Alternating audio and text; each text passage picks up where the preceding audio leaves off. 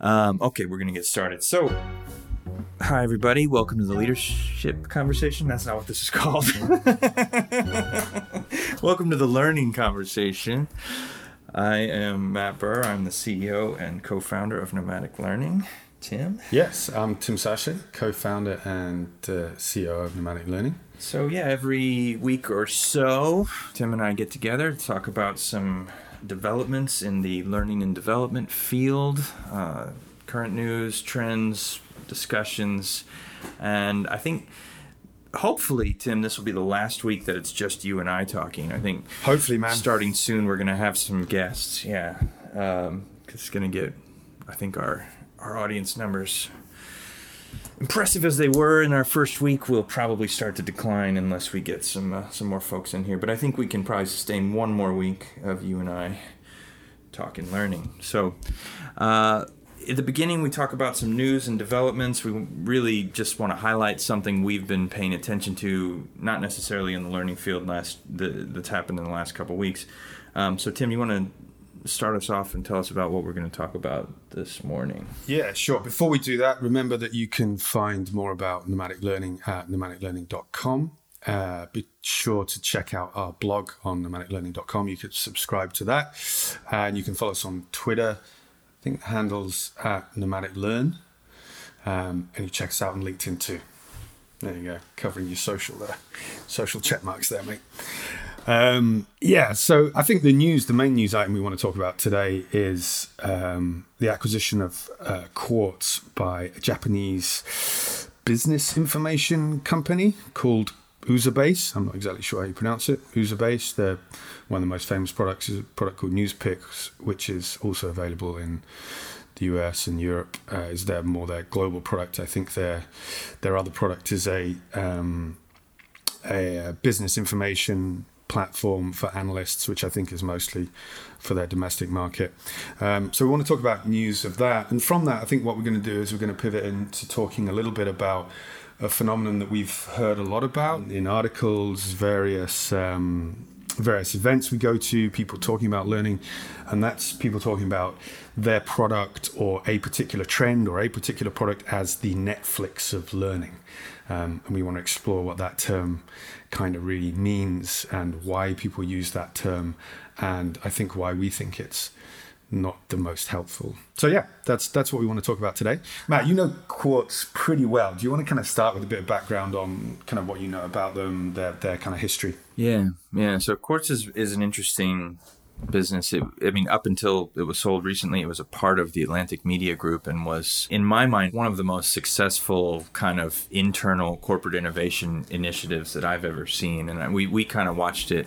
We knew some folks who moved over there at the very beginning and really given a huge degree of autonomy from, from the rest of the uh, Atlantic universe to kind of say, if you were going to start from ground zero to build a business media um, brand and, and site today and what what would that look like? And they really looked at it the whole the whole spectrum of what it means to deliver business news and information in this era of information saturation. So they did a couple they all they started with some very innovative things they had a very innovative approach to web design it was truly responsive and mobile first um, they had a really kind of fast moving editorial model where they were producing a lot of content every day that was original content, interesting. They had in, they developed very quickly an interesting voice and an interesting take on business issues.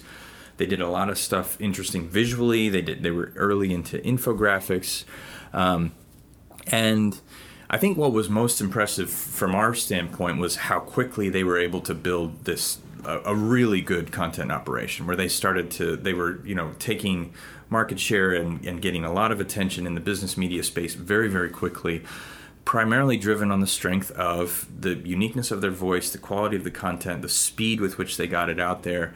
Um, they built a good contributor network. They had internal editorial and they also had you know a lot of writers writing from them externally but really they they made a counterintuitive bet on original content and you know an end to end content operation. I guess from a revenue standpoint, the other thing I'd say is they were really really forward thinking and, and innovative in the way they did branded uh, sponsored content and they worked with brands to build editorial stuff so uh, native content so just yeah, a great a great example on all on all fronts, and I think there's a lot of lessons to be learned from it. Be, in part because th- when they did that, it was really there was not a lot of room for content. Right, right. Everybody was cutting newsrooms, laying off uh, bureaus overseas. No one was building a newsroom at that time.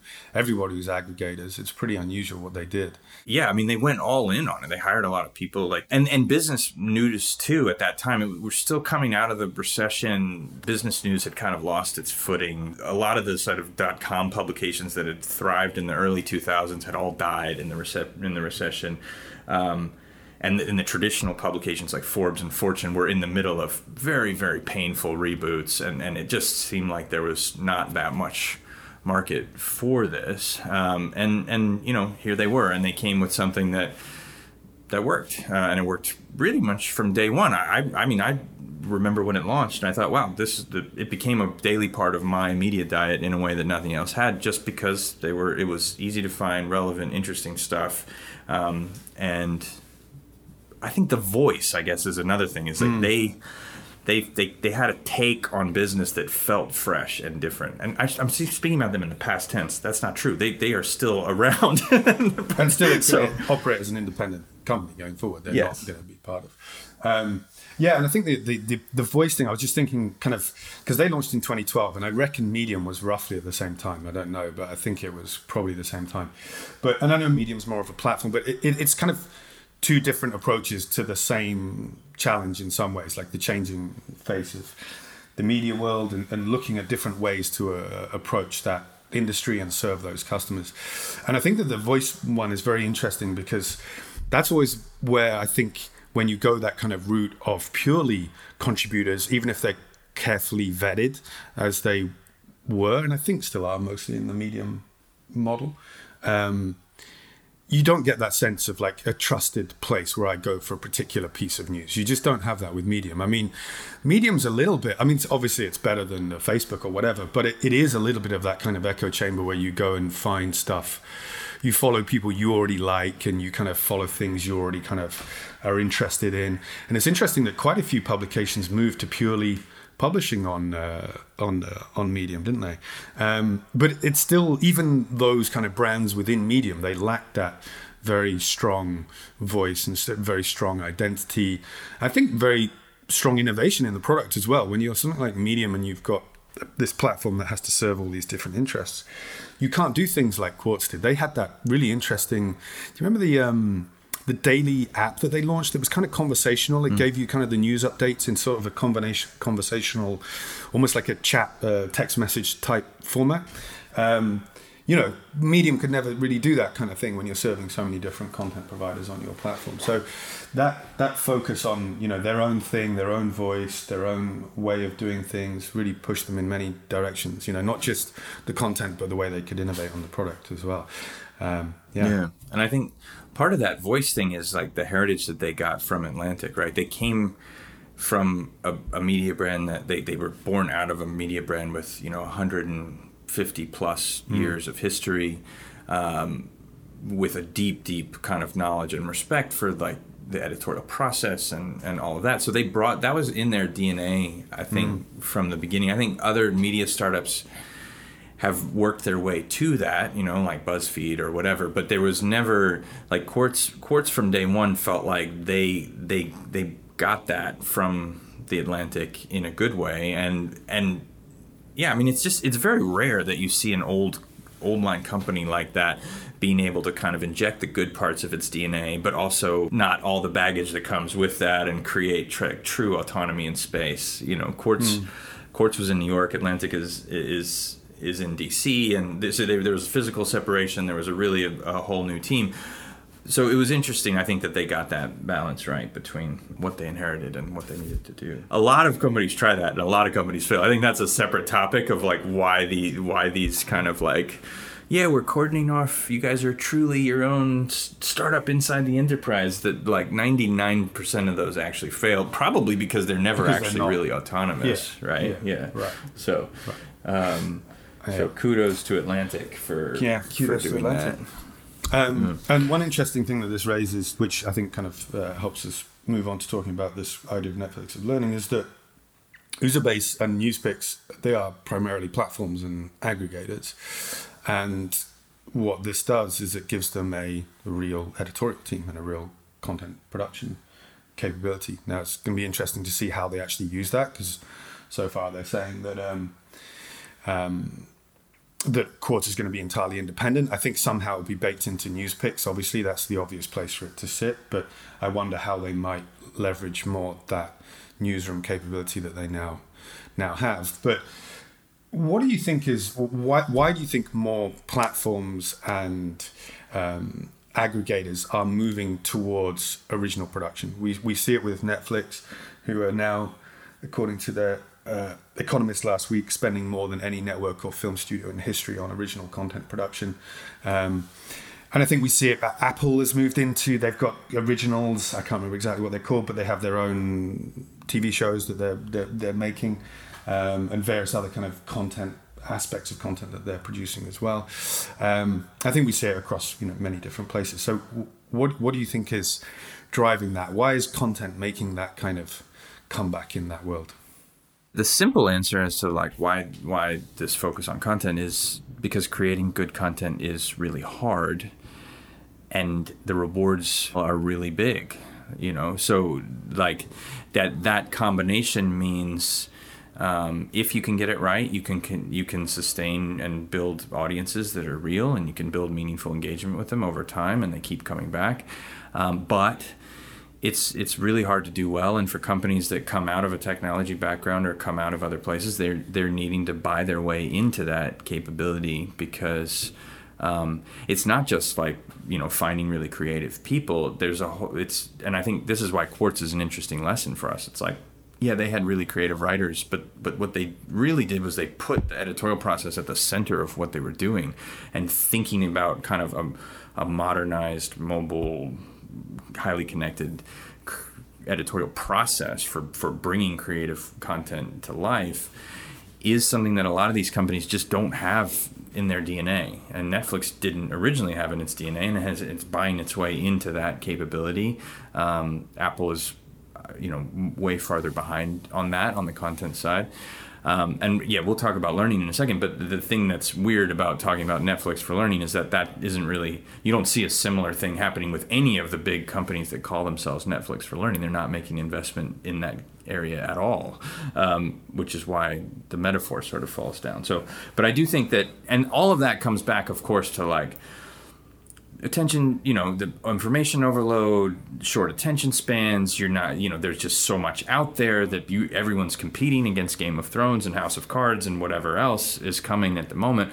So if you're not if you're not producing content that's up that at that quality you're not gonna producing or licensing it uh, you're not gonna survive. You're not gonna get the the the audience attention that you need to to build and sustain long-term engagement with your platform. So um, but do you think is that that's the attention angler is that why you think people use that term? Because that's not really what i understood it in terms of why people use that term. I think i, I think there is an element to to it in terms of um, you know they want to create the, the, in learning learning companies need to create experiences that are um, often you hear in learning, you hear about consumer grade learning experiences or consumer grade user experiences, where you know the user experience within the app or the platform or whatever it is you're using for learning is similar to that of Netflix or to to iTunes or whatever, um, which to me is what people have always been getting at more than you're competing with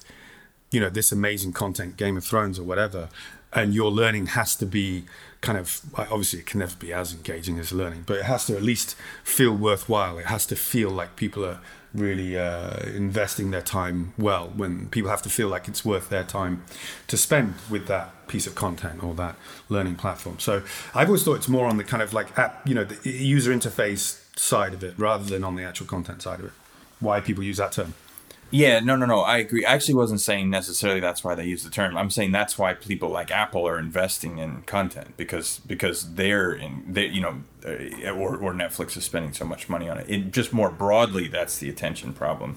Mm. I do think that applies somewhat to learning, but in a different way. But I do. I think you're right. I think when, and I think this is what one of the things. So we're gonna as we talk about this thing, Netflix, you know, the net building the Netflix for learning. Which, by the way, I think people have been talking about the building the Netflix for learning for at least Three, three or four so. years. Yeah. And like it, it was Udemy was talking about it, and now it's Ed, Edcast is talking about it, and Degreed has probably talked about it at different times, and you know, Well, uh, interestingly, whoever else.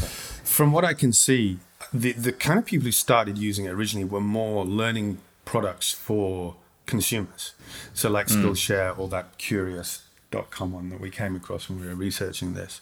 Um, and it's only more recently that it's become a term that enterprise learning products have kind of latched onto and said that, you know, either themselves, we are the Netflix of learning, but also I've seen in many kind of um, thought leadership articles and stuff, uh, people saying that learning providers need to develop a Netflix like user experience or a Netflix like model for their learning. Um, so yeah, it's interesting that it started in that kind of consumer world and now it's more recently moved into the uh, the the B two B or enterprise learning side. Right. And where it makes even less sense. Probably, right? I mean, I think the, the, but you got on something, which is like, this is the thing that I think is most uh, annoying to us about that, even about the concept or as something to aspire to, is that when people say they're building the Netflix of learning, they aren't they aren't talking about the actual business model or actually how Netflix is spending money or what they're doing. They're really talking about the user interface. They're talking about a scrolling page where you have kind of like boxes that represent particular pieces of content, and they're talking about personalization. They're talking about Netflix being able to recommend things to you based on things that you've seen before. So it's like at the level of user interface and personalization. But what happens in Netflix when you click on Right. one of those boxes is a really good movie or TV show plays, probably. And if, If you live in the US, yeah. oh, sorry, right, I guess not. Yeah. Their, their licensing's not so good. It's getting better. It's getting Yeah. better. But uh, for a long time, Yeah. it was Actually- not true. Yeah, it's a lot of crap, right? But the point is, like, there's something that that was produced for a fair amount of money. There's like Yeah. a serious thing Definitely, behind it, definitely, uh, and and in the learning analogy, it ends at that point. It ends right before they actually click on wherever the box is, because in the learning analogy, it never takes you to something that's well produced or, or a good piece of content, Yeah. and and none of the people claiming to be Netflix for learning are really spending any money, time, attention, or building resources to help improve that actual content that happens when you click on the box. Um, yeah, yeah. So although, yeah, I mean, I think one one thing it's a little more than just interface. I think it's about it, it's a little bit about the user experience in that.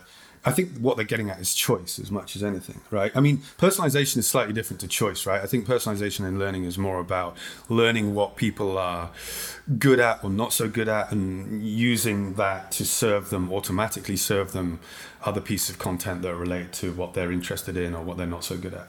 Um, I think what they're getting at with Netflix of learning as much as anything is choice. Like, you know, you can choose what you want to learn. Now, we can get into like the whole, uh, if, if that's even a good idea in itself. But I think it's, it's, it's yes, you can scroll and it's yes, it's kind of a nice interface, but it's not just, it's not just learning, telling people you need to go and study this course or you need to go and do this e-learning course. It's the learning organization saying, here's all this stuff. You choose what you want to do. Now, yeah, again, we can get into if that's even a good idea. And it's certainly not a good idea if all that stuff under there is largely rubbish. But it is quite a big shift that from like learning, saying to people that, you know, you need to go to this course, you need to do this program, you need to do this e-learning thing, and saying, you know, here's a platform where you can get all the learning you need. You go and choose what you want to learn. Right. Yeah. No, it's a huge. No, it is. It's a big shift, and I guess maybe our problem is then maybe that it's not exactly the wrong analogy. It's the the way the analogy is being used is incomplete. It's ignoring what hmm. Netflix is actually what what Netflix actually is and what they're having to do to compete. Right. So Why don't you think about this? So think about this. So if learning, so say if a learning platform came along, it's got the it's got the user interface of a Netflix, it's got the choice of a Netflix, and underneath it is good content. Is that good? Is that a desirable product for learning? Is that like a desirable objective or um, ideal for learning? I don't know. I mean, it's. I guess the question is, at that point, like what about that makes that learning why is that different from like a really good news aggregator that's bringing great articles and content to you from media publications around business to- around a, a wide variety of business topics and and again you know we're really only talking about like adult learning in the enterprise business learning so Yes. I, i'm like setting aside anything around k to 12 or higher ed um, I think the closer you actually get to that ideal, yeah, the more you're just a media company and not really a learning company, right? I mean, the, it's like, and this is where I, I mean, I guess unless like it's it's all like kind of pedagogically oriented content where you're like learning specific skills.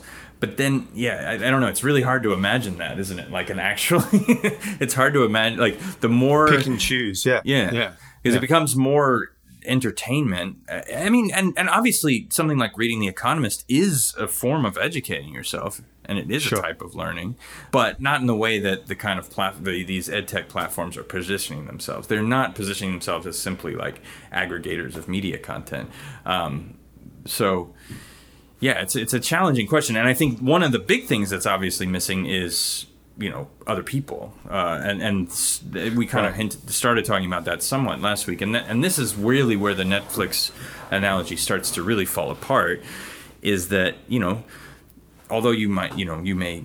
You, you, you may be watching Netflix with friends in a room, or you may be Netflixing and chilling, as, as I think the young the young ones say these days. The kids Uh, say. Yeah. Yeah. Yes. Um, it is not an inherently social experience. Netflix is not really like. I do not connect with any of my friends around my Netflix viewing experience. There's not conversations moving around the content. You're not challenging each other to go deeper or think more or find connections. It's a passive experience of consuming content. Uh, and learning is not that. Good learning is never that. You know, good learning is always active. It's it's involves you in kind of doing things, testing you, moving through things, and most importantly, finding other people who you're learning with, who you're connecting with, and learning learning from, and being challenged by. Yeah. So, Yeah, yeah. I think there's a. It's it's interesting because I was googling a few uh, articles on this as you were talking, and one of the first one that comes up is on personnel today, and it's actually from an executive from Skillsoft. Um, and the, the the kind of subheading here says how e-learning platforms can use such consumer experiences to create a community of learners who keep coming back. It seems like yeah. I mean that that idea of community around Netflix is there is no community around Netflix. None. It's it's completely absent. It's interesting that that's the kind of angle that they're trying to latch onto. Now, uh, you know, I, I get the consumer experience side to it, but there seems to be a. I think from both sides, you, you touched on the other side to it before. There's this misunderstanding around community. Like Netflix is a bad analogy because there is no community there. And community, as we've spoken about in the previous podcast, and is kind of like central to nomadic, is kind of like a, a, a core component of the of certain types of learning that, that we that we do and, we think is really important to the enterprise. Um, but you just also touched on the other other piece that everybody seems to be ignoring the fact that Netflix does create and is now creating really great content and huge amounts of it and investing heavily in it and that's where they see the future of their business so it seems to be that those two core pillars one that's you know that that people are one one is being completely ignored in, in the analogy and one is uh, being kind of made up because it doesn't actually exist in, in netflix at all in, in terms of community um, So yeah, it seems like the Netflix for learning is not a great analogy for anything. But I mean, the thing that I think is that there's a sort of interesting question of like why is it so prevalent? Like why do so many different companies and and and our clients too? Like why do people think they need that? And I think it comes down to sort of like a general confusion about like where learning should be and what learning good learning should look like so that we're kind of grasping for analogies in adjacent spaces that don't really make sense. So the, the netflix of learning is is more of a symptom of uh, our own confusion as a field a- about like where we should be innovating and what that should and could uh, could look like so Yeah, it's kind of like we we know that we need to do something better. We know we need to create better user experiences, but it, it seems like it's just a, a quick grasp for the thing that is that everybody is using that is a nice consumer experience. But yeah, when you peel away the layers a little bit, there's not much relevance to learning at all. So if um, you know if Netflix is a bad analogy, you know for a number of reasons that we've covered, you know, and it boils down to really a better user interface and perhaps an element of choice, which is debatable if that's even a desirable, um, or at least the endless choice that you have. Netflix is a desirable thing for learning. So, you know, do you have any thoughts on what might be the analogy? What what's a better analogy than than Netflix. Yeah, I mean, I think it's tricky, but I think, and I think it, I don't think there is a single like consumer facing technology that encompasses the various things we need to do because we, the, that dual, that dual side of like learning content, which is a unique type of content, instructional content or learning content has a, has a, is a different thing. It's not just about engagement. Uh, it's about teaching people stuff, which sometimes is sometimes has to be uncomfortable. it's never always going to be just like an awesome feeling. Doesn't mean it has to be bad, but it does mean that like, you know, you can't really trust people all the time to just pick what they need to learn because if they already knew what they needed to learn, they wouldn't need to learn it. So there's this general problem there. And then the community side is kind of a different type of thing because the consumer analogies, even something like LinkedIn, you know, in terms of thinking about social and community, don't quite work for the learning space because these are big, broad, open communities, and that's where like the MOOCs have always had a really hard time because learning, as a, when you're talking about learning in a community, it's always in a community that has boundaries that you know what they are and you have some sense of who it is you're learning with. And that identity as a group is is really important. Even if the group is as large as say your whole class at university, like your whole first year entering class, your freshman class. That's something of an identity, but more importantly is like the people in your in your study group or whatever. Like that that's an that's a type of community that's very different from the models we've seen in consumer social media for the most part. So they're not great analogies. However, if I was going to have to choose, I would say and the reason why we started off this talking about quartz is quartz is a is a better content analogy actually than Netflix in a way because what Quartz did was kind of reimagine a particular type of content, which in this case was business media. They reimagined it as like shorter, punchier, a better voice, more mobile friendly, more interesting, more kind of opinionated and and uh, you know they have real takes on issues and fast and agile all of that like they built a whole editorial process around that and i don't think that there is right now like there are very very few learning companies that have built a similar type of content production editorial process that is that level of agile that is that you know really truly mobile first that can move so fast and that has a real voice that feels authentic and feels, you know, like willing to call out BS, which there's a lot of in the business world when they hear it and so on. So like that's that's one side of it. So quartz is a good analogy. I think Axios is another probably even has pushed the pushed it beyond where quartz is. They have a they have a I think they they you know they have a better design and the content is even more well fit for kind of a mobile centric um, fast moving world because it's they have a very well structured approach to the way they produce content and they also but they still have a really unique voice and so on so i think those kind of companies vox maybe is sort of in there as well uh, are are a better analogy from the content production side uh, on the community and the social side i mean I don't know. I don't know. I mean, I think we can learn a lot from pl- pl- things like WeChat. Uh, what's it called? WeChat. Yeah, yeah. Um, in a way, because I mean, WeChat is a massive and complicated beast, right? But the one thing that is really interesting about WeChat is the way that small groups kind of form and interact with each other around particular issues. Now, these are more like issues in people's day-to-day lives or consumer questions or so on but it is not it you know WeChat emerged and has you know become dominant in China and now dom- you know is dominating in lots of markets outside of China precisely because they weren't as big and wide and open as as things like Facebook. And people could have what felt like a more intimate type of community uh, inside of it that was also beyond just one-on-one messaging. So I don't know. Is the like I don't think you're going to get headlines for saying like let's build the WeChat slash quartz for learning. True.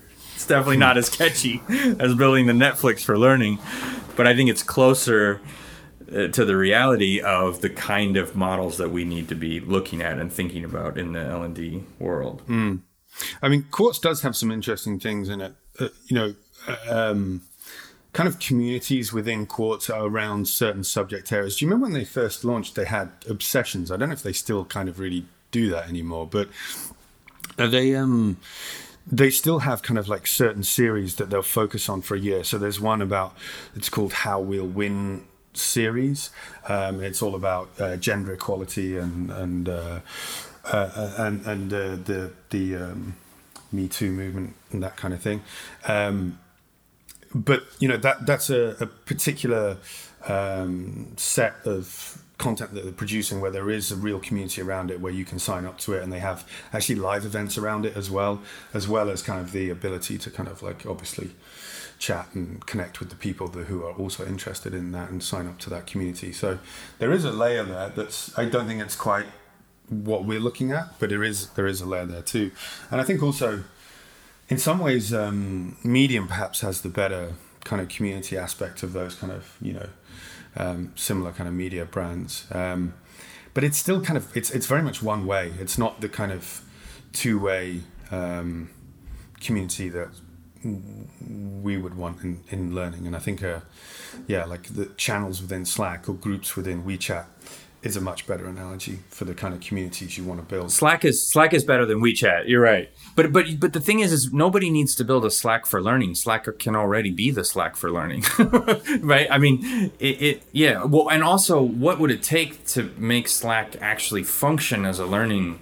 Uh, you know, as as a place where learning really happens, and the question that question always comes back to a question of content and learning design and and kind of you know where the conversation starts. Slack might be where a conversation ends, but mm. it hmm. can never it's never going to be where it starts. So like Slack itself is not it doesn't allow you to actually create true learning experiences on its yeah, own. I mean, it'd be an so. interesting experiment for us to break up a field manual, break up a, a program that we've created, and try and deliver it through Slack channels with our teams or groups that would be, you know, that we would have mm. within Nomadic as channels within um, within Slack. Probably, I think that's probably how you would do it, right?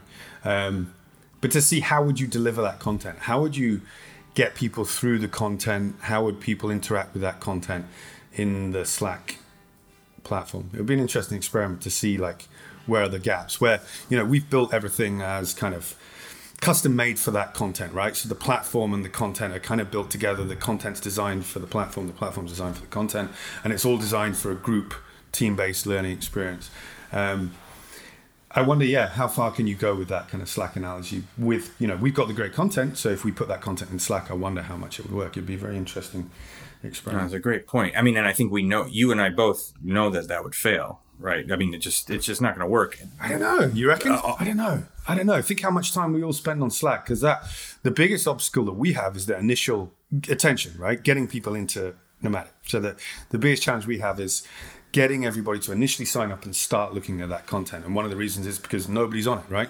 Nobody. It's not part of their daily workflow. Whereas for a company that's like us that uses Slack as their destination for most of the work that they do, all the communication that goes on in the company. If if a company used Slack in a similar way to the way we use Slack, I'm not sure. I, I don't know actually. I, I, you certainly get over that biggest hurdle that we have of the initial attention and initial um, initial engagement. Yeah, but but the but the but the thing that you don't get is like what sustains that engagement over time. I mean, no, I look, I think you can spark great conversations on Slack. I think you could put a piece of content in, a, a challenging video or an article or something, and we do that. You know, that happens.